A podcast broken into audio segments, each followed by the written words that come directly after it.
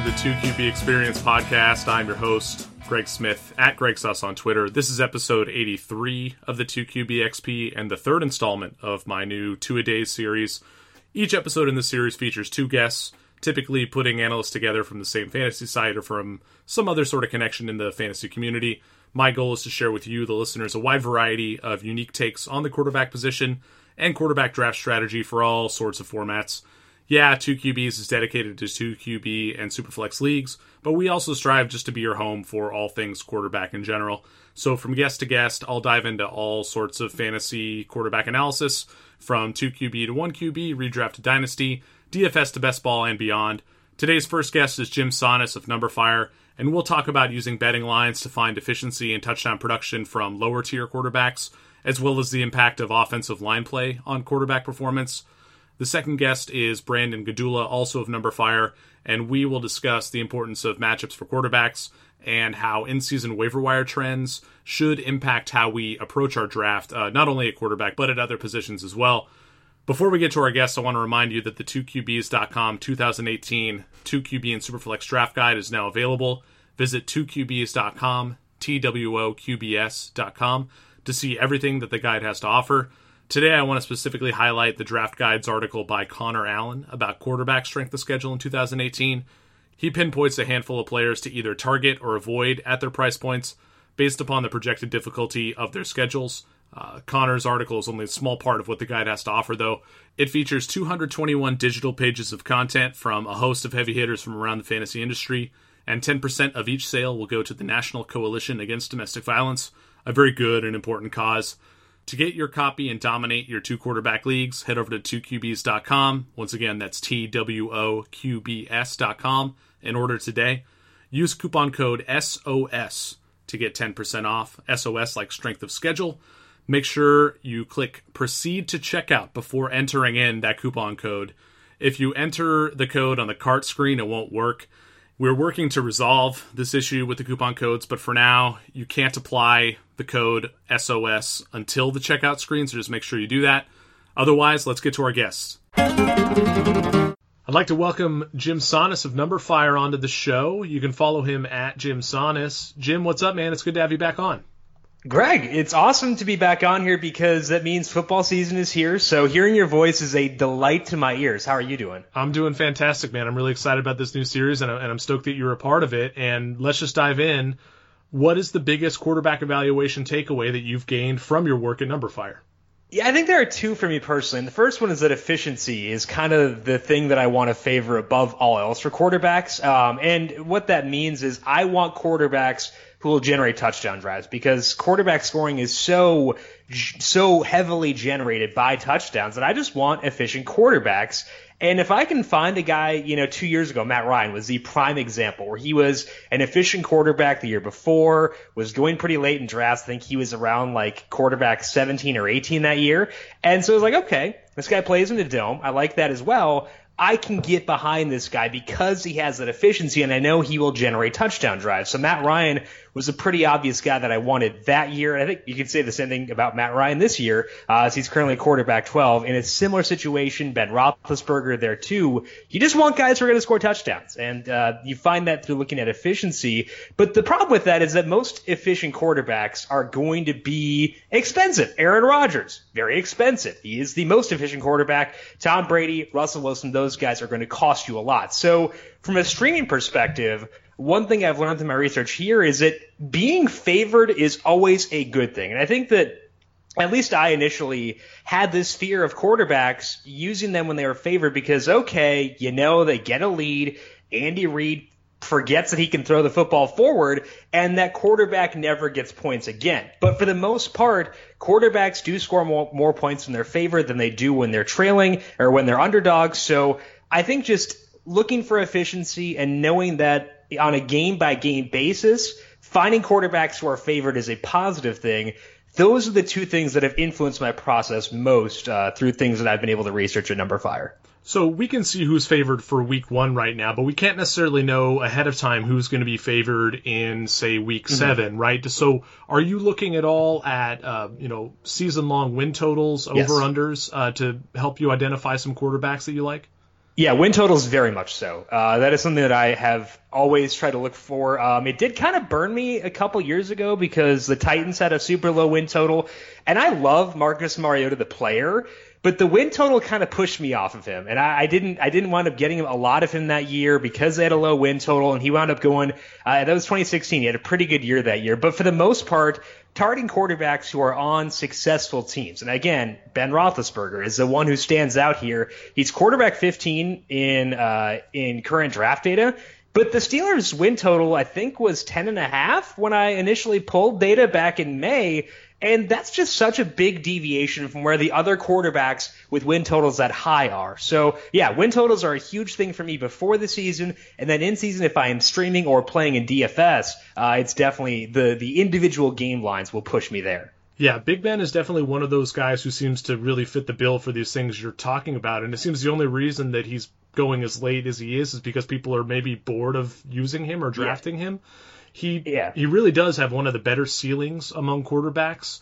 Uh, I think since 2015, 50% of his weeks have been top 10, which is crazy. Um, and that kind of speaks to the exaggerated home road splits that you're going to see from right. him.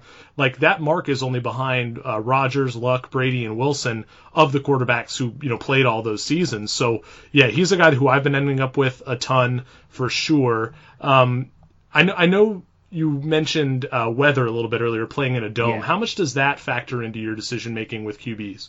It's huge uh, because once I think the tipping point for me where I start to get nervous is 10 miles per hour. That's where I start to say, hey, you know, is this guy actually as good of a play as he seems? 15 miles per hour. I am sweating when I wake up Sunday morning, uh, trying to check the weather forecast and see that. And once it gets above 20, you're looking at someone, um, you know, like even a top end quarterback one who, if I have another good option on my bench, if we're talking for a super flex league or a two quarterback league, I really do consider putting them in. I, I want to give credit to Chris Allen here. I, I know that he's done work in the past uh, for two QBs, but he's done awesome work. I've had the pleasure of reading it. Uh, he's at Chris Allen FFWX on Twitter. He's done awesome work with showing how individual quarterbacks do in high wins, and I think that a, a lot of his research has shown me that I do need to factor this in. I've seen the same thing in doing research for DFS, but I think the same learnings can go to season long, where once the winds get above 10 miles per hour, things get a little bit scary. 15 things get really scary and 20 it's like oh my goodness please eject eject eject uh, but like matt ryan playing in a dome or retractable weird sphincter looking roof uh, but kirk cousins also is in, in, the same situation where he's going from playing outdoors to playing indoors this year and i think that that helps drew brees obviously in the same discussion there so i do like to target guys in domes and i hate guys who are playing in heavy winds Man, all this weather talk has just transported me back to the days of the QB2 experience. I mean, everyone's yes. listening to the 2QB experience right now, but little known fact, Jim did a uh, a podcast with my partner Sal Stefanile on 2QBs called the QB2 podcast, where you guys were looking at these streamers all the time, and you were talking about weather every week. It was great. I, I you're my favorite weatherman, Jim. Yeah, Chris is my favorite weatherman, so I will give the hat tip to him. But yeah, it was fun talking with Sal, and Sal kind of, you know, he let me go on my crazy tangents about weather, so I always appreciated that he would uh would indulge me there for sure. Yeah, and I'll echo uh, your sentiments about Chris Allen. He's definitely someone you need to be following on Twitter. You should check out the work that he's done at two QBs and also over at four for four. Um, just really good stuff. Now another aspect of QB play that you've really done a lot of great analysis on, Jim, is offensive line play. What are the fantasy impacts of offensive line, or, or I should say, where are those impacts being the most undervalued or overvalued this season, in your opinion? I think the biggest thing that gets overlooked with the offensive line is health. And that's something we can start tracking right now uh, because the Panthers – in the opening week of training camp already lost their right tackle, Daryl Williams. They lost uh, one of their big players, Andrew Nor- Norwell, in free agency over the offseason. And those are big losses. And I focus most on health throughout the season because like a lot of these guys, if they have a poor offensive line, like Eli Manning, that is baked into his cost already.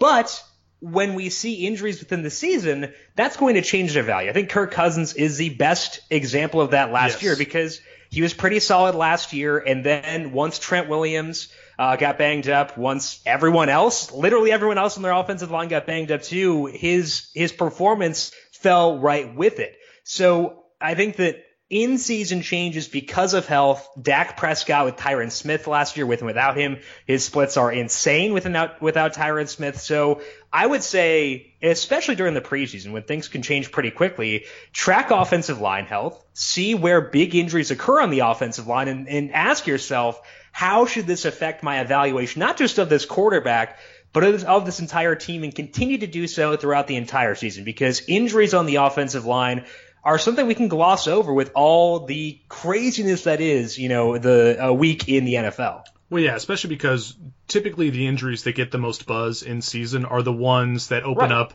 roles for other skill Right. position players. Like a, a top running back goes down and everybody rushes to the waiver wire to pick up his backup. And lost in the shuffle are all those offensive line Mm-hmm. uh, injuries and, and defensive injuries do the same thing. Like Right. uh, suddenly making uh, what might have been a tough matchup look a little bit more appealing to your quarterback. Um, you mentioned those offensive line injuries for Carolina.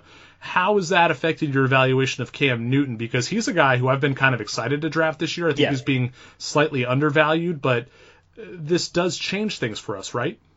Right, it does. And I think that um, I was on board with you too, where I thought that he was being a bit undervalued. He's quarterback six right now. He's behind Carson Wentz, and with the questions around Wentz's health, I didn't really. I, I thought that, that Cam should have been higher, honestly. So I think that what's going to happen for me now with Williams being out again, I think he like dislocated his kneecap or something crazy like that. So he's probably not going to play at least for the first part of the year, maybe the entire year.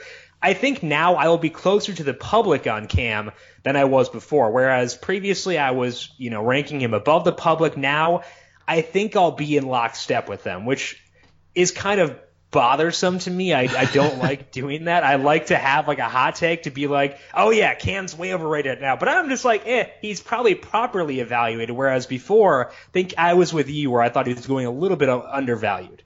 So how does that impact the way you see his weapons? Because I think that's one of the more interesting offenses to try to figure out this season because there are so many moving parts there. Like they added DJ Moore, Devin Funchess is, you know, in his first full season as in theory the number one receiver there. Christian McCaffrey year two. Like what what are you doing with that offense in regards to these offensive line changes, Uh, or if or are you not doing anything at all?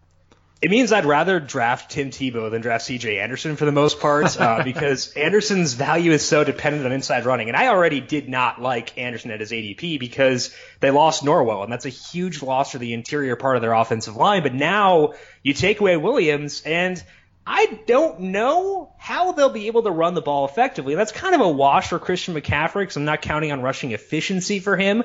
I would like rushing volume and receiving volume, but I don't think those two things will necessarily change with this injury for Daryl Williams. I think that it does just kind of lessen the allure around these guys because just like Cam, I thought that the that the Panthers pass catchers were a little bit undervalued too. I, I had a lot of Funchess in DFS and in season long last year. He's going in the eighth round. Um, he is a big dude. He is still crazy young for how long he has been in the league, and we know he can be a force near the red zone. But now those red zone trips may not be as plentiful with Williams being out. So it is a downgrade to me for Funchess. I can't really downgrade Greg Olsen because there's no other tight ends I really want to put above him because it's such a terrible position. Uh, but it just makes me even less willing to, you know, go out there and grab him, knowing that touch or tight ends need touchdowns too. And if he's going to be going at the end of the fifth round, I want no part of that, especially now. Okay, so the biggest takeaway there is that you think Tim Tebow is the most undervalued quarterback in the NFL. Who is the next most undervalued, Jim? It's definitely Ben Roethlisberger. We, we've talked about him before, and I think that I agree with your assessment where it's the home road splits that scare people off, and I get that. It's definitely frustrating, but there's also a positive to that. Yeah, I don't that care. I think that's a good Roethlisberger thing. is predictable. Yes. We know when he's going to do well and when he's going to struggle, and I favor predictability over so many things in football. Like, yeah, I mean, there are going to be guys who have these pop up weeks, but if I can't predict it, then what good does it do me? Whereas with Roethlisberger, I know, hey, he's got a kind of tough matchup and he's on the road.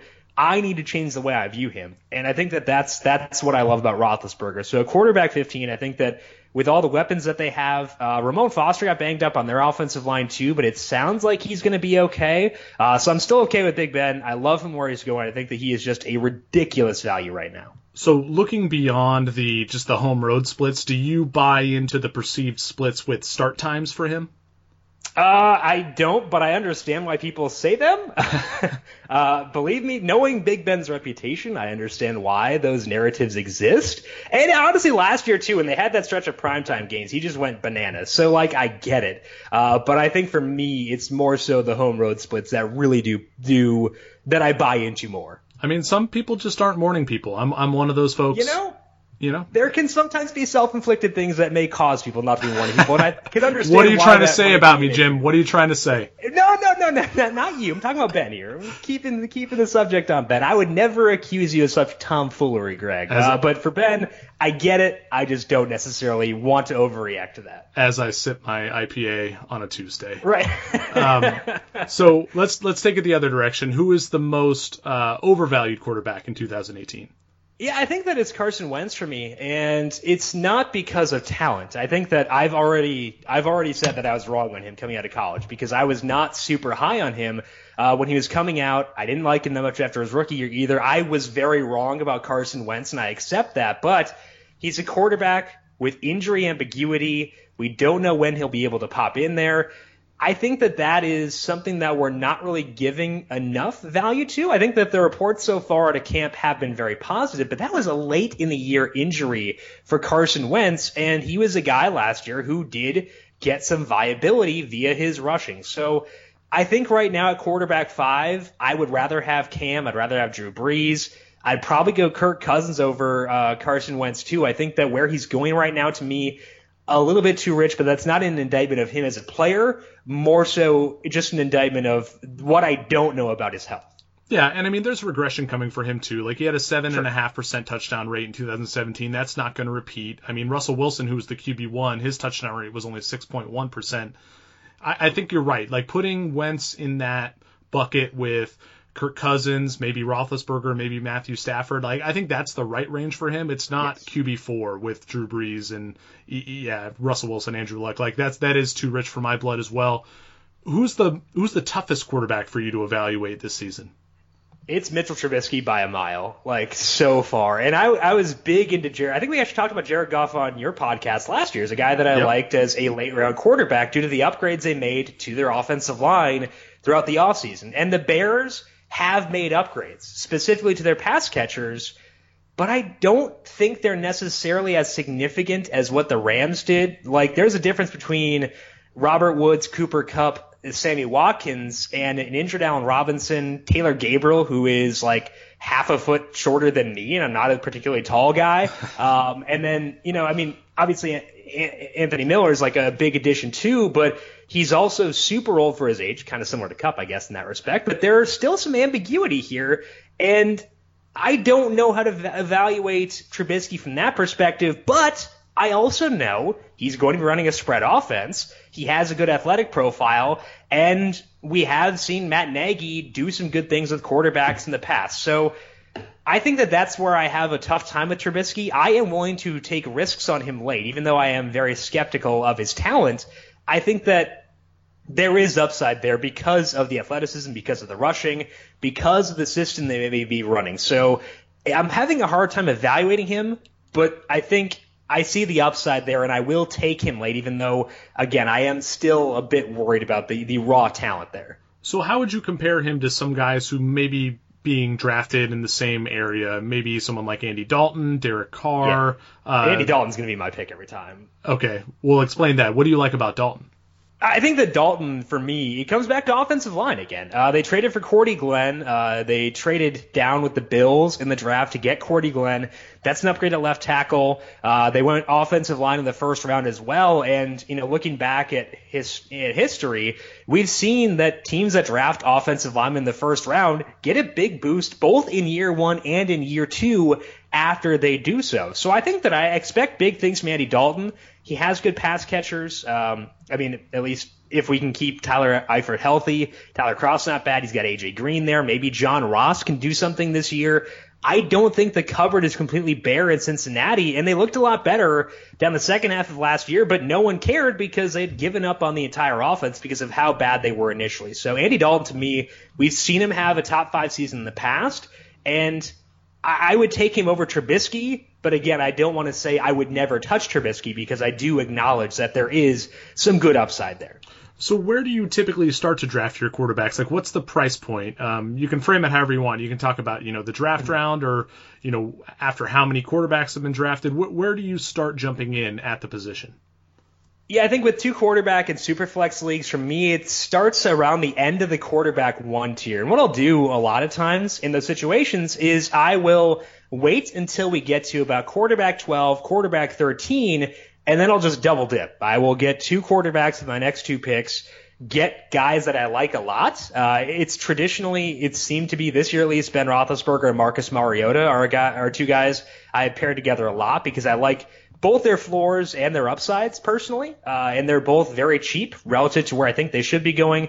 Um, so I think that I've been kind of doubling up. It's been around that back end of the quarterback one one frame, early end quarterback two, and if I can't get uh, Ben and Marcus Mariota, it's been Dak Prescott a lot of the time after that as well. Uh, despite the pass catchers, I think that the rushing upside there is being a bit underestimated. So um, I am kind of just waiting for that that end of the quarterback one range and then just getting my guys after that, even if they may be a bit reachy from where they normally go. So how about in one quarterback leagues? Like this is a two QB podcast, but you know I, sure. I acknowledge that people still play in one quarterback league. So let's talk about that too. Um, where do you jump in in those formats?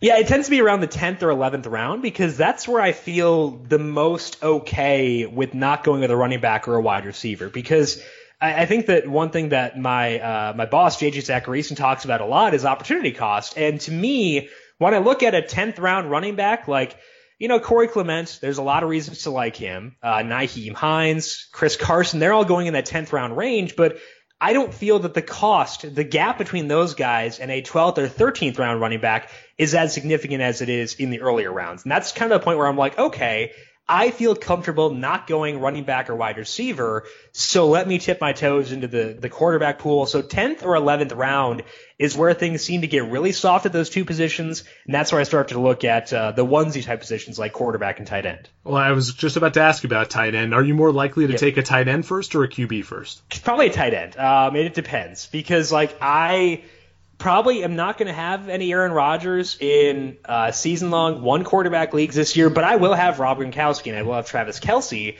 because I think that sometimes they can be worth where they go, whereas the top end quarterbacks in one quarterback leagues are probably not going to be worth that.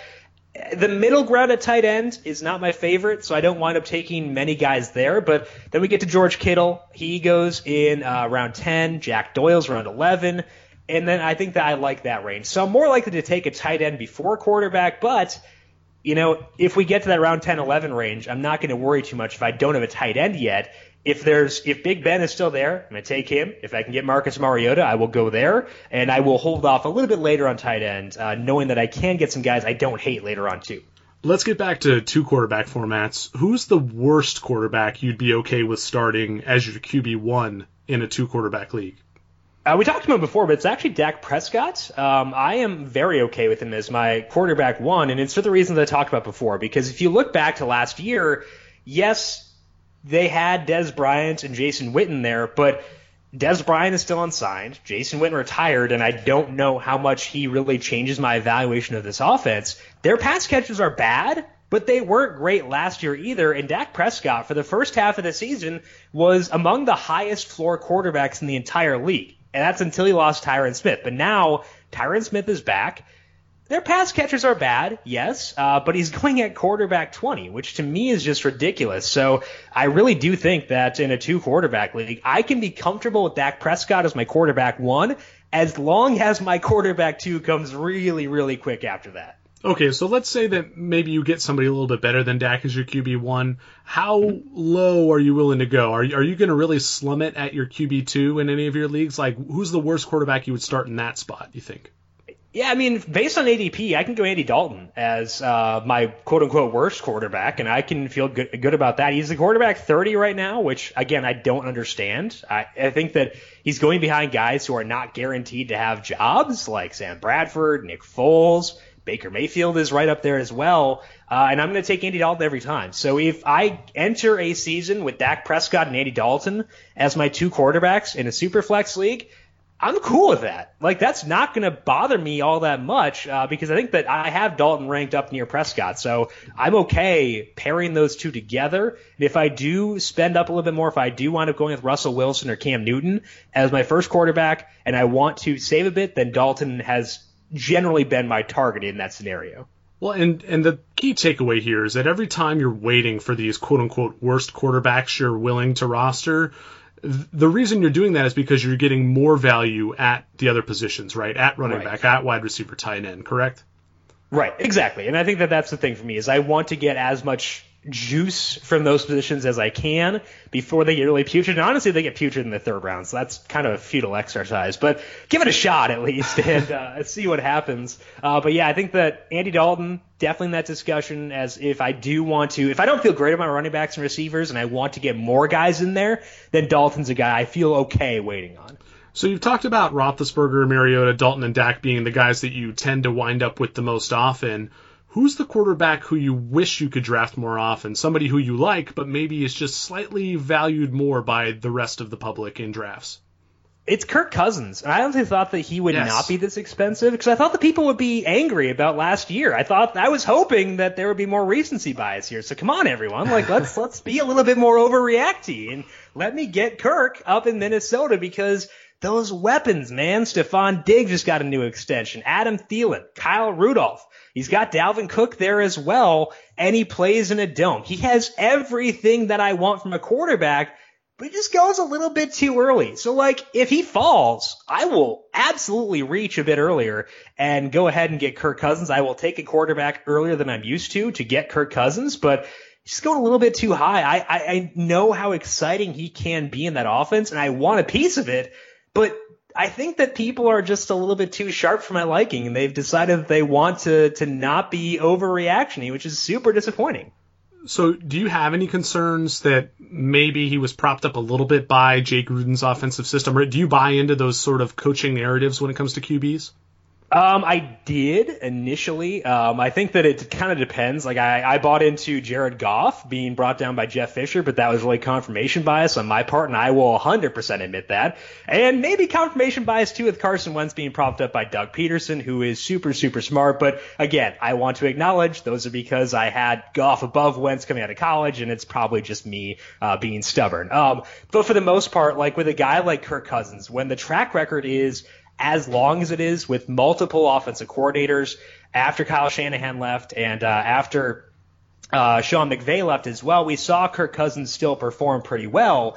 So I feel okay about him. We had a long track record of him being a good quarterback, despite never really having elite offensive pieces around him. He had good offensive pieces. Like DeSean Jackson has a history of propping up quarterbacks, and I don't want to overlook that. But now he moves to a better system he moves to a better stadium to play football in. So I think that that does temper my concerns if they existed in the first place. The the one thing I would say about Cousins maybe not being propped up by great offensive weapons is that he was propped up by a really good offensive line for the most part in Washington. True. Now that Very wasn't true. the case last year because they were hurt so egregiously most right. of the year. But with that said, he's moved to a new team that also has a pretty damn good offensive line in Minnesota. So we can kind of rule that out as a reason to not like Cousins. Now I'm going to put you on the spot. Would you rather draft sure. Cousins or Andrew Luck at this point in the offseason? Right now, on the day that we were recording this, I would rather go with Kirk Cousins. And I love the reports we've seen from Andrew Luck, and I am growing more comfortable with him by the day, growing more comfortable with his weapons by the day. But at the end of the day, we still have not seen him throw a competitive football in so long. And I do still worry about lingering effects that surgery. So at this second, I will go with Kirk Cousins over Andrew Luck. But once we see him in the preseason, once we see what those balls look like against actual defenses, then I may change my, my, my tune. But for right now, I will go Kirk Cousins. And just full disclosure for the listeners, we are recording this on Tuesday, July 31st. It's the end of July. So that, that's, that's the context of which this conversation is taking place. Jim, do you have any other thoughts on analyzing quarterbacks or draft strategy for the position to impart to the listeners before we sign off here? I think the best thing you can do is just to learn from a lot of people. Um, take in what the research other people have done. I think that's been great for me. You know, reading uh, JJ Zachariason's research, uh, reading what he has done, reading the work that Brandon Gdula has done about how bad waiver wire running backs are. That has really pushed me to make sure I get my running backs early and wait a little bit longer at quarterbacks. Reading the work that Chris has done, uh, Chris Allen again has done on weather just consume as much as you can and try to have an open mind with everything so you can change your opinions. Like I could read something tomorrow about Mitchell Trubisky about how his time at UNC was, you know, maybe it was better than I thought it was. And I maybe I'll change my tune based on that. So you do want to have conviction and you do want to make sure you are you have your own opinions and your own thoughts but also be willing to listen and, and listen to the research that others have done. Because there are a lot of smart people in fantasy football, and I want to make sure I leech off of them, to, for lack of a better word, and, and gain their knowledge too. So I think just try to read as much as you can and learn as much as you can from other smart people in this field. No, that's great, and that's honestly the whole point of this entire series of two a days is we are trying to get quarterback opinions from as many smart people around the community as we can and share that with the listeners. So you see, you know, thought process from one analyst and another and another and another until you can start to form your own opinions. Be like, yeah, that makes sense to me, but no, that other point doesn't. And and eventually you come up with your own evaluation of these guys. Now, you right. mentioned Brandon Gdula. He's going to be the other guest on this particular episode. Say something nice about Brandon before we sign off. Yeah, I've heard of that guy. Um, I, I would trash talk Brandon, but right now uh, we do a, a daily fantasy golf head to head every week, and he is up three on me with like seven, six or seven weeks left, so I can't really talk trash. Uh, but Brandon, he's one of those guys I try to learn a lot from, and who has taught me a ton, not just about like football, but also about just being a good writer and being good with the English language. So uh, Brandon is a great person. If you ever need advice on writing, if you ever if you ever have him edit a piece of yours, listen to what he says. Dude knows what he's talking about, uh, and then pick his brains on Lord of the Rings after you're done doing so. LOTR always gets there. Well, hey Jim, thank you very much for joining me on this episode. Listeners, you can follow him at Jim Sannes. That's J I M S A N N E S. And with that said, let's get to Brandon. All right, now I'd like to welcome in Brandon Gdula at Gdula13 on Twitter. Welcome to the show, Brandon. How you doing, man? It's good to have you. I'm doing pretty well. Uh, we're actually recording the, the, first night of football, so uh, we get some some of that uh, football back in our lives after all this off-season uh, studying. So uh, it, it's great to, to kind of put uh, finally put some of that off-season research to to good use. Yeah, I've been peeking over at my muted TV a little bit through the couple recordings I've done here. Did you uh, play any preseason DFS for the Hall of Fame game? Oh yeah, I'm a I'm a bit of a, a preseason degen, so I, I kind of fired off uh, a bit too many lineups, but uh, hopefully hopefully the second half uh, we, we, can get some of those guys uh, get an extra run, getting me some fantasy points. What's your QB exposure like?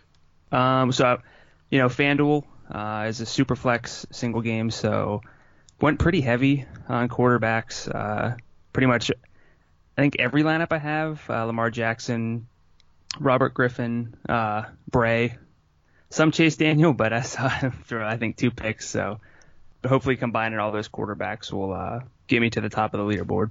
Yeah, I, I thought RG3 looked pretty good, man. He might be muscling Joe Flacco back to third on the depth chart eventually. We'll, we'll see. Um, so you work at Number Numberfire. What's the biggest quarterback evaluation takeaway that you have from your time there? Well, I mean, you know, naturally with JJ Zachariason uh, at Late Round QB on Twitter, as our editor in chief, I, I kind of have to uh, subscribe to just the late round quarterback philosophy whenever it comes. Uh, you know, looking at things from a fantasy football perspective. You know, in these like single quarterback leagues, like shallow home leagues, you you know, you don't need to burn an early pick on a quarterback. Uh, and you know, in fact, you you actively shouldn't do it. The numbers pretty much all support that. But I've also done my own studies on, on quarterback consistency, things like standard deviations, uh, things like that, relative to other positions. And, and you know, the numbers just show that in the right matchup, pretty much any NFL quarterback has a solid ceiling. You know, they can all score 20 or so uh, standard, you know, fantasy points. So you know, you don't always get your ceiling games from your early quarterbacks. Uh, I mean, just look look at Drew Brees uh, in 2017. So really, the the way that I evaluate quarterbacks from a fantasy standpoint, just playing the odds, uh, waiting waiting overall, uh, still the biggest overall quarterback evaluation for me when it comes to fantasy. So how about in DFS? Are you more willing to pay up for guys on occasion when you feel like the matchups are good or the stacks are right? Like, what's your process there? Um, so that comes down to to ownership. I'm actually um, primarily like a tournament player, so I try to find lower owned stacks. Um, and if I find that you know a certain quarterback like an Aaron Rodgers in a mediocre matchup is going to go overlooked, I'm fine uh, spending up for someone like that. But you know, overall in like cash games, uh, overall, and even tournaments, my exposure to quarterbacks generally tends to be kind of on the value options, trying to exploit uh, those beatable matchups and take advantage because, like, like I said, uh, pretty much any any starting quarterback in the NFL can put up a big game in the right matchup, and that's just really kind of the, one of the easiest ways to exploit DFS. So uh, I do spend down uh, for the most part, but again, in the right matchups at, at low ownership, I will spend up. How do you parse through, you know, those matchups early in the season when we don't have quite as much data? Like when we're when we don't necessarily know exactly which matchups are good and which ones are bad. Like we you might see like one week's worth of game and games in week one, and like if you looked at last year's game between like the Vikings and the Saints when Sam Bradford went crazy against them, you might think, oh, same old Saints, but then the Saints defense really took a step forward after that. Like how are you evaluating matchups early in the year when we don't have quite as much data? Yeah, it, it is tough. Um, I think we can sometimes get a bit overconfident in our evaluation abilities. And I'm actually just kind of a big proponent of, you know, saying I'm not the smartest guy in the room, uh, that I don't know what's going to happen. I don't necessarily know how these new defenses are going to look, especially if there have been you know coordinator changes or just big changes to the either the front seven in the pass rush or the secondary. So I just try to uh, play it safe the first few weeks of the season. Doesn't always work out, but uh, again, you know I, I don't really like to be overconfident in my evaluation ability because when it comes to just fantasy football in general, I focus primarily on offensive players rather than digging deep into defenses because I think that within a few weeks we can figure out uh, the most exploitable defenses. So I don't think it's my I don't think it's the the best way for me to use my abilities. Yeah, good deal. I mean, time management when you're doing this stuff is super important, and that's kind of a, a whole separate conversation for a different type of podcast where you could talk about like how to focus on what's important and what isn't. Um, let's shift gears back towards seasonal leagues. And uh, a couple months ago, you published a couple really good articles on numberFire about the values of running backs and wide receivers that come off the waiver wire. Um, I'm not going to spoil the findings of those, but I'll link to those in the show notes. So um, if you're listening to this, you should check out those articles. But Brandon, how can we apply that the, the lessons that you kind of put forward in those articles to the QB position for two quarterback formats, two QB superflex, where we really have to pay attention to QBs on the waiver wire as opposed to you know like one quarterback formats where we don't have to do that quite as much. Yeah, so I mean, to just to kind of answer that, it, you got to take it all holistically. That's kind of the way that I approach uh, fantasy football in general. Uh, again, kind of kind of going along with uh, just admitting that I I can't predict the future, that we're going to be wrong. We find that a lot uh, when we're trying to sort of prognosticate these waiver wire picks. Um, you know, the simplest takeaway from the studies that I did on just how good we are at finding waiver wire placements just you know early round running backs like the top 12 um, in terms of average draft cost each year those guys are going to have the best ceiling and floor on a weekly basis whenever you compare them to mid round or waiver backs. Uh, and that's true just even whenever you account for the potential for missed games.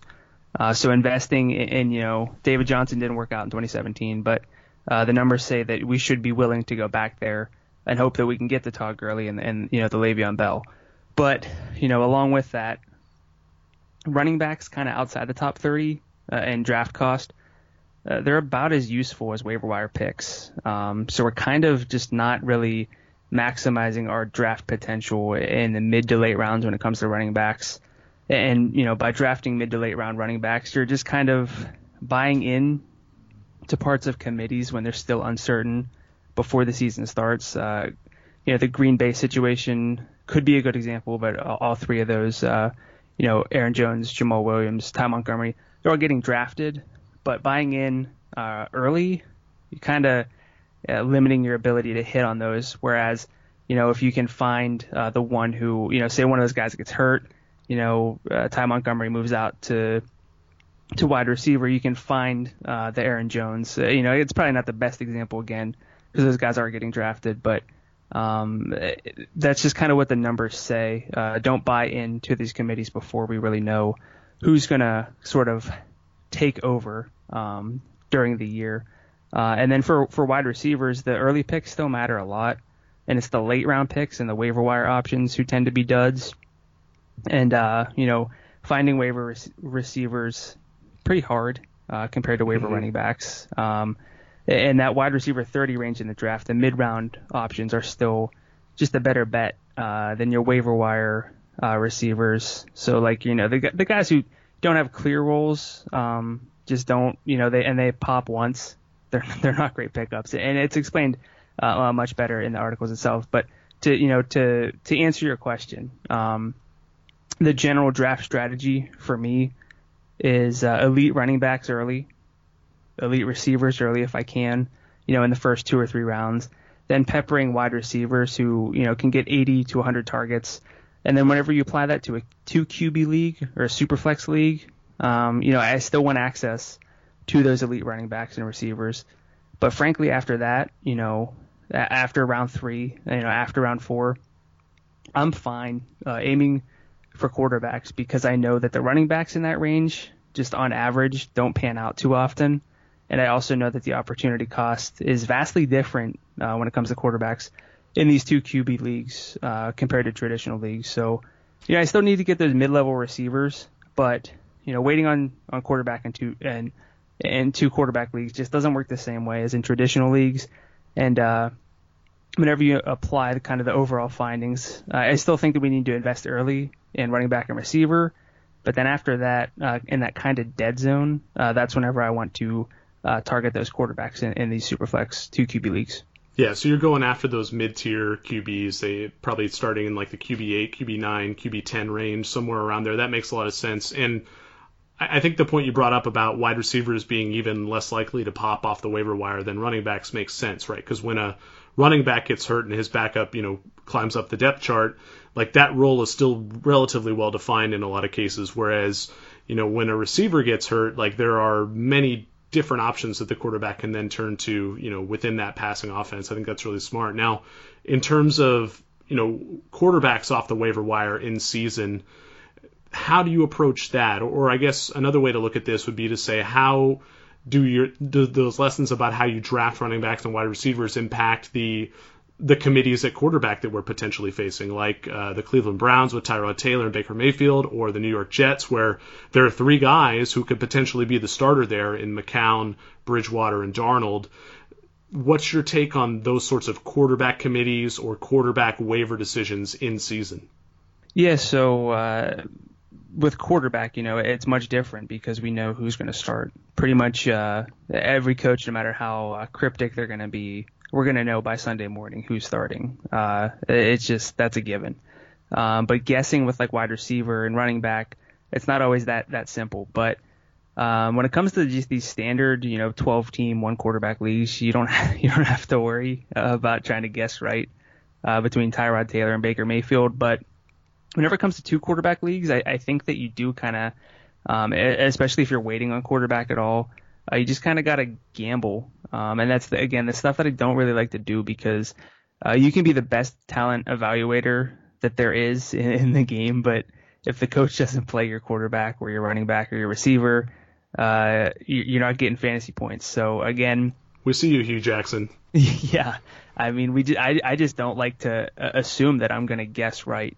Uh, so whenever I have, you know, three, four teams uh, with uncertain quarterback situations, I just try to factor that in and say that there are three or four fewer quarterbacks that I can rely on uh, when it comes to these two QB leagues. So I, I feel a bit more stress uh, to lock down a, a more significant, a, a more secure option earlier in the draft. So speaking of uncertainty, who do you think is the toughest quarterback to evaluate for fantasy this year? And and let's try to limit it to you know guys who are actively being drafted in most uh, two QB leagues. I'm having trouble with a few. Uh, one name that's popping is Russell Wilson. Hmm. Uh, this, the Seahawks have just like a low team total. I think they're favored in like three games or something crazy. They're, that team's just going to be bad. Doug Baldwin is injured. He's going to be out for the whole preseason. And if you look at their pass catchers, really the only only one I feel confident in is Tyler Lockett. Uh, you know, trailing leads the volume for quarterbacks, but it's efficiency that leads the fantasy points. So sure, Russell Wilson can kind of get get you some points with his legs, but like I, I don't really want to target a, a quarterback who's just going to trail the whole time. Um, and I wouldn't even even say that Russell Wilson's the toughest to, to evaluate because I still think he'll give us something. Um, I would actually say that uh, the best answer here is Andrew Luck. Um, you know, he could be the QB one this year. It wouldn't surprise me. He could be the QB 15. He could be outside the top 40. Uh, you know, and the the toughest part for me really about him, again, I don't want to assume that he's healthy. I don't want to assume that he's not healthy because I don't know, and, and I'm fine with that. I have to bake that in to my evaluation. But really, other than some tough matchups within the first three weeks, and the Jaguars he plays in week weeks 10 and 13, the Colts kind of look like they have an easy schedule. Um, you know, you don't want to be overconfident again in your ability to figure out which teams are going to be tough pass defenses, but he really could be the QB one after not playing last year. So I'm having a really, really difficult time uh, figuring out Andrew Luck this year. Yeah, I'm relatively optimistic on him. I, I think he's a little undervalued, if anything. Who, who, do you think is the most undervalued quarterback right now?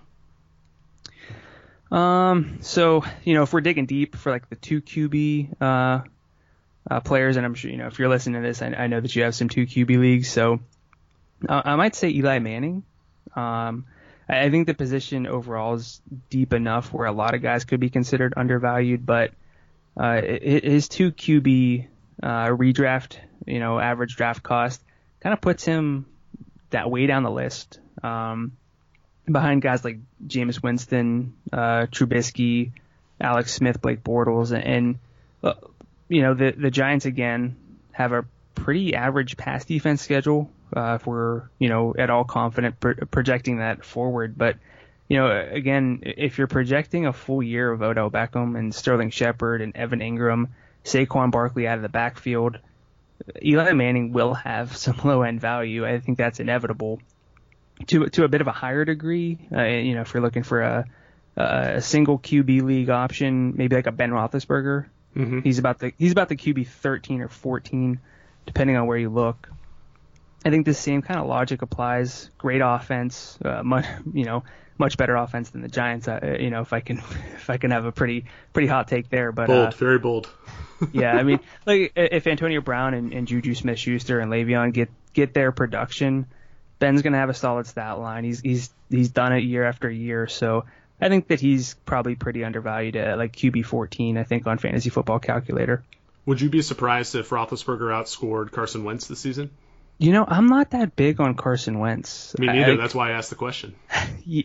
I, you know, heads up, uh, especially at their draft cost. I, I don't even know what Wentz is. Probably like QB, uh, QB five yeah, top right five now. Or top six would be my guess. Jeez. Yeah, too high. It's too high. I would much rather uh, ten times out of ten just play or just draft Ben Roethlisberger in the tenth, going on eleventh round, uh, than Carson Wentz in the sixth or seventh.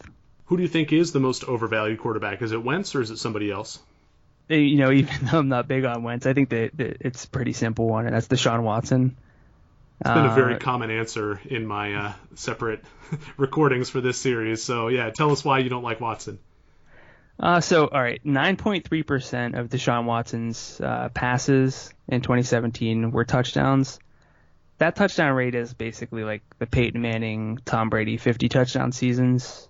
You know, that alone we know is not sustainable, but uh, you, you, can look at passing yards as a sign of uh, just you can you can run a linear regression and just see passing yards and how many passing yards a quarterback has and how many touchdowns should probably follow. Uh, so Watson had 19 passing touchdowns on 1,699 yards in 2017.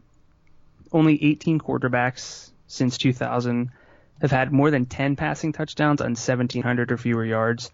Only four had more than a dozen. Again, he had 19. Uh, Aaron Rodgers had 16 last year on 1,675 yards. So basically, uh, Watson threw for the same amount of yards as Aaron Rodgers, had three more touchdowns, and Aaron Rodgers was his 16 touchdowns were the the next closest to Watson's 19. It, just everything about him screams touchdown regression. Uh, he, you know, plus he's coming off the ACL. Uh, I like him, but as the QB two or QB three, depending on where you look, he's just overvalued. Well, yeah, and on top of that unsustainable touchdown rate, he had a crazy high interception rate as well. I think if you look at quarterbacks from last season with at least 200 attempts. It was the third worst in the league. I think he was only better than DeShone Kizer and Trevor Siemian, both of whom were complete, you know, train wrecks last season. So if he's throwing as many interceptions as those two guys or, or close to it, like that, that should be a pretty big red flag that, you know, apparently drafters just don't see because all they see is that you know per game efficiency that he had thanks to a, a crazy touchdown rate. Yeah, I, I totally agree. He's uh, pretty overvalued. Like where do you kind of rank him? Like, I don't know if you do quarterback rankings, but how far down do you push him? Because this is something that I've struggled with. Like, we all agree that Deshaun Watson is overvalued, but we can't just, you know, assume that he's going to be, you know, the QB 15 or whatever. Like, he still has upside. Like, where are you evaluating him relative to other QBs, do you think? I, I do have rankings. I actually don't know where exactly he is. Quarterback uh, rankings for me are just kind of something that I, I, I kind of throw together because I'm not really trying to go out of my way to target quarterbacks uh, mm-hmm. in the draft. So um, I, I think he's around like QB six for me, QB seven, because I still think that he can be a fine producer with you know some rushing production. Uh, on the off chance that he is just this elite, you know, touchdown scorer, I, I want to have some shares of that in season long. Maybe maybe what I'll just do is, is play him in DFS because um, I don't think I'm going to be able to draft him where he is. So uh, that that really could just kind of be the answer. Um, j- just play him in DFS, I, I guess, because uh, I'm, I'm just really not going to get him. Uh, okay, so I have I pulled it up. I have Deshaun Watson as my QB eight right now. Yep, he's my QB seven, so we're pretty much of the same mind there we're not going to end up with him. Where yeah. where in drafts are you typically jumping in at the quarterback position? Like it's I guess not necessarily picking a specific player, but like maybe a range of players uh, or a range of rounds. Like how, and let's start with one QB leagues because we do still care about that. We we no matter how many two QB leagues I'm in, I always get pulled into at least one or two one quarterback formats. So uh, uh, listeners are going to be the same, I'm sure. Where do you kind of pull the trigger in a one QB league? Yeah, I envy you because I wish I was in. I wish the majority of my leagues were two QB leagues, but uh, the the home leagues are still just kind of stuck in their ways. So uh, I I do envy that, but you know this this always the, always depends on the draft, just the way that the draft is going and the quarterbacks who happen to be available. You know, if I do drafts uh, with the guys at Numberfire, quarterbacks inevitably fall. Uh, and sometimes, you know, I can get Aaron Rodgers in the fifth uh, if people are trying to wait, uh, play that quarterback chicken. I will take Aaron Rodgers in the fifth round. I know that odds are he's not going to be there in, in, most of my leagues, but it's just part of reading the draft. So, you know, if Aaron Rodgers is there in the fifth or so, even the late fourth, I'd consider it. Uh, but if things fall as they usually do, you know, uh, again, one quarterback leagues, just looking at ADP, I just say round 11, round 12, something like that. I can get great quarterbacks, uh, uh, you know, unless I'm looking uh, specifically. Kind of it. I, I, seem I seem to be enamored with Matt Stafford this year. You know, I'll, I'll reach a little bit for him, but you know, other than that, I'll just be the the last guy in my league to get a quarterback in around like 12. How about in two quarterback formats? So you know, uh, it's a completely different completely different game. So for that, I'd say like round four, round five. I still want to look for those elite running backs and, and receivers early. Um, you know, I'm open to the idea of Rob Gronkowski in like the deep second round or third or something like that. But again, you know, we need to find elite running backs and receivers for our fantasy teams. Those come from the early rounds of the draft far more often than not. Uh, but I, I, would generally try to, you know, kind of pair two quarterbacks and that's you know eight, 10 maybe like if we're looking at ADP like the QB 10 to QB 15 uh, in a two QB league that way kind of maximizing the wait on QB approach but really locking in two quarterbacks who aren't quite as matchup sensitive, matchup dependent as some of these like lower tier guys, like the you know like the QB 24. I, I don't want to play that game because you can't you can't exploit bad defenses as easily in two quarterback leagues. Uh, the, the the the demand is just too high. The supply is not high enough. So I'm much more inclined there to uh, you know go rounds four, five, six or so, get both my quarterbacks uh, kind of locked up in that range. Yeah, that's a really good point to make in that, you know, week to week in a two quarterback league, you have fewer decisions to make in terms of which quarterbacks you start. Like one of them is almost always going to be locked in just because he's the guy you drafted highest and you drafted him highest for the for a you know a reason in theory. Uh, I mean, I guess if you go really late round quarterback with all your picks, like maybe wait until like the sixth or seventh round to even jump in and start off with someone like Alex Smith as your QB one, uh, you, you might be more prone to actually shuffle the matchups week to week. And I mean, you should still be looking to do that no matter what. But um, yeah, that's interesting. Who is the worst quarterback you'd be fine with starting? Uh, you know, in a let, us just say in a two QB league, because it sounds like in a one QB league, you'll you'll scrape the bottom of the barrel if the matchup is right. Correct? Oh yeah, I'll, I'll play. I mean, I'll play Blake. I'm pretty sure I won a championship last year playing Blake Bortles in a it might have been a 10 team home league too. So nice. like you just play Blake Bortles and you know if you wait on QB, hopefully you can cash in on some of those uh you know earlier round draft picks rather than spending it on like a Drew Brees. But uh, like the worst quarterback that I would start in a two QB league, if I try to like pair it with like a name, maybe like a Case Keenum kind of. Mm-hmm. Um, if he's my if he's my QB two, you know I'm just always enamored with Demaryius Thomas and Emmanuel Sanders. I feel like I write write an article about those two being undervalued every year. Uh, I'm just excited for what that passing offense can do. Uh, you know, not not sky high expectations, anything like that. But I think Keenum should be solid from that perspective. And you know, if I do have to wait that long to have like a Case Keenum as my QB two, I'm definitely having a third quarterback for sure. Um, and then I'll just sort of cycle in, play the matchups there. Um, obviously, I'm striving for three QBs in a two QB league just so that I'm not uh, hung out to dry. But th- then in that range, you know, I'll just play the matchups the best I can. Yeah, that was my approach in the Scott Fish Bowl. I went with the the Mahomes, Trubisky, Case Keenum trifecta. I don't think any of those guys is necessarily going to be great this year, but I'm hoping that you know through my own analysis week to week, I should be able to find you know good weeks often enough to to make that work for me. And Keenum is particularly intriguing to me the thing that I'm most interested in with him and with the Broncos in general is their potential to become like a new version of the 2016 or was it no I think it was the 2015 Jets with uh, Ryan Fitzpatrick and Brandon Marshall and Eric Decker to where if Thomas and Sanders can stay healthy as the primary receivers on that team, that can become a really predictable offense, which is something that I really like. Uh, you know, you've talked a lot about how we don't really know what's going to happen, uh, you know, season to season, week to week. But if you can find a team that really locks in on, you know, a specific set of targets in a consistent way, there's a lot of value in that, isn't there? Yeah, um, especially like just having two, and you can say whatever you want about, you know, Demaryius Thomas's decline, but you know, if you have two significantly above average, uh, you know, if you look at like a baseline replacement level wide receiver, if you have if you have two guys above that level pretty significantly, you, you can kind of make things work unless you're unless you're just dreadful as a quarterback. And you know, I'm not saying that Demaryius Thomas and Emmanuel Sanders are Stefon Diggs and Adam Thielen, but like we saw Case Keenum do some stuff last mm-hmm. year when he had options to throw to. Uh, again, he had Kyle Rudolph had some well, you know, Dalvin Cook got hurt unfortunately. Hopefully he can come back. I, I love Dalvin Cook. I know that's just a, a random thought, but you know, we we've seen some of these passers whenever they have some options be fantasy relevant, and there's no reason that Keenum can't be that again in 2018. So across all of your various drafts to this point, who do you find yourself drafting most often at quarterback?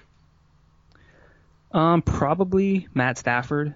Um, you know, he, he's kind of right in that range around like QB 10, 12, somewhere in there. So I, I do have to uh, not be too reluctant where some of these uh, other other teams in my leagues are, are drafting uh, their their second quarterback before I get my first. Uh, that that applies more for a one QB league, but Stafford's really someone who I'm trying to target uh, as much as I possibly can. Just so many weapons. He's been a top 12 quarterback in, in six of the past seven years. Super durable, and he's a guy who like came into the league with a, a tag where he was like made of glass and mm-hmm. uh, yep. played some games with like a separated shoulder. And ever since he's like he doesn't miss games. He's got a really easy schedule to start the season from what we can tell. So uh, I think Stafford is the guy I probably have the most, and I'm trying to get the most uh, for 2018. So I like that you mentioned all the weapons they have there in Detroit. Now, ultimately, some of those guys probably aren't going to pan out the way that we want them to. Who do you think is going to be on the outside looking in in terms of those Detroit Lions weapons? Marvin Jones is hurt. I, I don't know the full extent to that, but provided that he's healthy, it could be that's that's tough. I, I you know I haven't really thought about it from that perspective. Um, I'm still kind of high on Golden Tate, uh, just as like a high volume option. But uh, if I really have to, you know, throw someone under the bus, it's probably just going to be Kenny Golladay, because um, we haven't seen it from him, and that could be a very very bad uh, uh, way to analyze that situation. But Marvin Jones, I am pretty sure uh, leads the league in uh, yards per catch since joining the Lions two years ago, and I think he's got a pretty big lead. You know, he, he's just he's been able to do it, um, and hopefully Kerryon Johnson can uh, carve out a role and, and kind of take some pressure off of Stafford. I love Theo Riddick out of the backfield, but I, I think that you know throwing that deep ball to Marvin Jones is still going to be viable. So. Uh, maybe Kenny Golladay is the the guy I would have least exposure to, although his draft cost is the nicest. So who's the quarterback you wish you could be drafting more often. Maybe somebody who you like, but you, for whatever reason you tend to keep just missing on in your drafts. Uh, I would probably say Kirk Cousins. Um, if not Drew Brees, I, I, like Brees for a big bounce back in 2018, but uh, Kirk Cousins kind of going off the board in like the eighth round in single quarterback leagues is the QB eight. Um, really excited for that Vikings offense. Uh, fantastic weapons to throw to, and Adam Thielen, Stefon Diggs, and Kyle Rudolph Really do love Dalvin Cook out of the backfield, but he's just taken a little bit too early for me to get him in those in these one QB leagues. But again, if I'm looking at like two QB uh, super flex, that's kind of the range where I probably would end up uh, going a little bit early, getting Cousins, getting like a Stafford, and just feeling much better um, than I would with uh, trying to just cycle in some of these matchups because, uh, you know, you mentioned the Scott Fish Bowl before. I've had situations where I just don't have quarterbacks because the guy gets hurt or gets benched, and they're just there's too much of a of a demand and not enough supply. So um, I, I do hope I can get some more Kirk Cousins, but you know, in these two QB leagues, I'm really trying to to get out of my comfort zone a bit and just get the guys that I really want. Yeah, I feel you on that. I'm pretty sure last year in Scott Fish Bowl, I drafted three guys who all got hurt. I know I had Bradford and Tannehill and I can't remember who the third guy was, but he he ended up getting replaced too. It's just one of those things where you know the demand is so high that if you end up with these guys who are riskier for whatever reason, and I mean having all three get hurt is more of a fluke than anything else. I'm not really trying to complain about it, but yeah, that sort of stuff can happen for sure. Um, I want to let you get back to your potential second half shootout between Lamar Jackson and Tyler Bray. But before we do, um, do you have any other thoughts on analyzing QBs or draft strategy for the quarterback position that you want to give to the listeners before we go? So, uh, you know, when it comes to like trying to analyze talent, I, again, I don't really get, try to get too caught up in that. Fantasy football all comes down to opportunity. You know, uh, we've seen bad NFL quarterbacks play bad defenses and produce for our fantasy teams. That's why you know that's why someone like Jay Cutler or Derek Carr can be occasionally viable uh, in fantasy football. Um, but from like a fantasy perspective, just know your league. I'm sure every listener is in some two QB leagues or super super flex leagues, but just knowing your your league settings, knowing like what you need to fill in the draft is such a big advantage. And I see it in you know some of my home leagues. I still see it in some some other leagues that I join uh, just not really having a great feel for uh, what you should be targeting and, and why. just so just knowing your league settings, uh, especially like when it comes to the opportunity cost difference between one two uh, one quarterback leagues and two quarterback leagues, it, it's just so massive. Yeah, I love it. I mean, that's a great point. I'm pretty sure that there are people drafting Scott Fish Bowl who didn't even know that the settings were so skewed relative to like exactly. a normal league. Like that happens more often than you would think. Like people don't check the scoring settings, they don't check the roster settings, and that's just an immediate edge that you can gain if you are studious and you, and you pay attention to that stuff. Um, great stuff, Brandon. Uh, before I let you go, say something nice about this episode's other guest, Jim Sannes. um, I mean, Jim works harder than anyone I know. Uh, no matter what he's covering, uh, he covers like NASCAR. He, he goes so he's working so hard on NASCAR stuff, and, and I just know that uh, he lives for that. Um, I, I probably yell at him multiple times a month when I find out that he's like working at midnight or, or 6 a.m. or uh, on vacation. Uh, I just, you know, I, I just have to yell at him sometimes, but it doesn't make him stop. And on top of that, he's just one of the smartest people I know when it comes to analyzing the NFL he studies offensive lines uh, like it's like it's fun for him. Uh, he's super diligent when it comes to tracking player usage, uh, things like things like deep targets, red zone touches. So I mean, he he just knows pretty much everything off the top of his head uh, during the season. He just sort of builds like a database of stats in his head, and uh, he can just th- throw things out to me that you know I I'm not really fully seeing. Uh, it's just kind of crazy to me to be honest, and he's just always someone who I can talk to uh, whenever I need some sense talked into me. Whenever I want to play, whenever I want to play someone really off the wall in DFS. So uh, uh, Jim's great, best podcast uh, co-host I could ask for. So uh, yeah, that, that, that's Jim in a nutshell. Who's the worst player who's ever talked you out of? That's that's tough. Um, I have a lot of uh, again, like I mentioned before that I like to play tournaments, so I'll take stabs on some really, uh, really terrible pick. I, I played John Ross whenever he played. I don't think he played a snap once. I think Jim tried to talk me out of that. that happened in 2017. That's pretty good. You should have listened to Jim. We should all listen to Jim more often. Well, hey, Brandon, I want to thank you a lot for coming on the show. This has been really great. Uh, listeners, you can follow him at Gdula13. That's G D U L A 1 3 on Twitter. And that does it for today's Two A Day. Be sure to take the time to rate, review, and subscribe to this podcast, The 2QB Experience. Be sure to follow Jim Sannes on Twitter at Jim Sannes, as well as Brandon Gdula at Gdula13. Check out this show description for links to their work, and head over to 2QBs.com to pick up your copy of our 2018 2QB and Superflex Draft Guide. You can follow the site on Twitter at 2QBs, and you can follow me at Greg Sauce. Whether you're tweeting at us, emailing us at 2QBs at gmail.com, or typing the URL into your browser, spell out 2QBs with letters T W O Q B S. Otherwise, thanks for listening. We'll catch you next time. Adios.